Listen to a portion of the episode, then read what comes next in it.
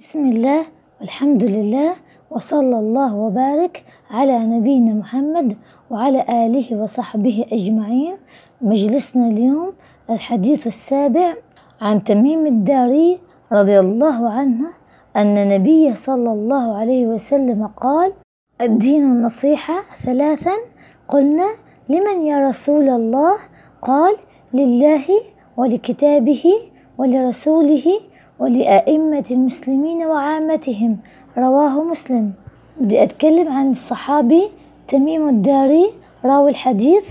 هو أبو رقية صاحب رسول الله صلى الله عليه وسلم فلسطيني الأصل من بيت لحم أسلم عام تسعة للهجري.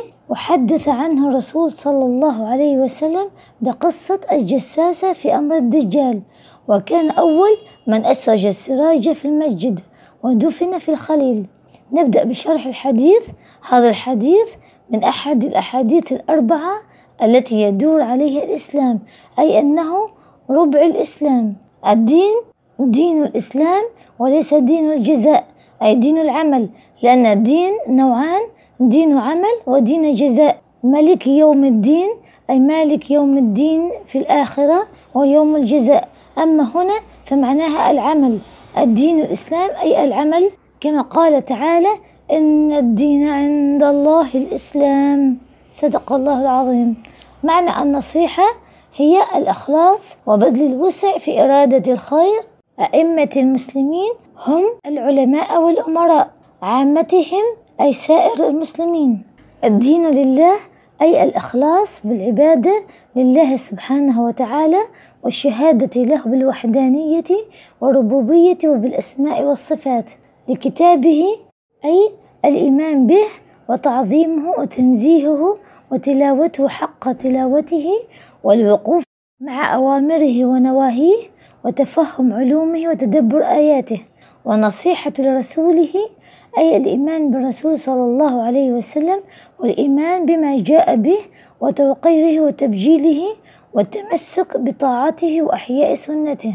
والنصيحة لأئمة المسلمين الأئمة إما علماء ربانيون أي يبينون للناس الحق والباطل وإما أمراء منفذون لشريعة الله. كيف تكون النصيحة لعلماء المسلمين؟ أي معاونتهم على الحق وطاعتهم فيه وتذكيرهم به. أما النصيحة لعامة المسلمين وهي إرشادهم إلى مصالحهم وتعليمهم أمور دينهم ودنياهم وستر عوراتهم ونصرتهم على أعدائهم فوائد الحديث أولا الدين الإسلامي كله قائم على التناصح والنصيحة. ثانيا النصيحة من الإيمان ثالثا النصيحة هي كلمة جامعة لخيري الدنيا والآخرة بل هي رسالة الأنبياء إلى أممهم ما من نبي إلا ونصح أمته. رابعا انحصار الدين في النصيحة لقول الرسول صلى الله عليه وسلم الدين النصيحة جاءت الدين معرفة وهي مبتدأ والنصيحة خبر وهي معرفة أيضا للدلالة على الحصر.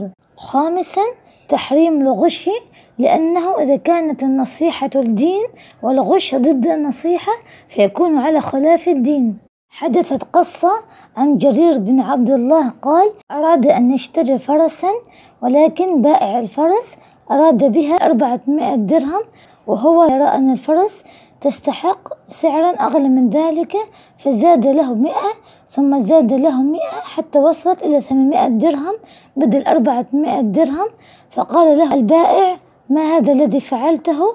طلبت منك أربعمائة وتعطيني ثمانمائة قال له عندما عاهدت رسول الله صلى الله عليه وسلم عاهدته أن أكون ناصحا لكل مسلم ورأيت أن فرسك يستحق ثمنا ضعف ثمنها.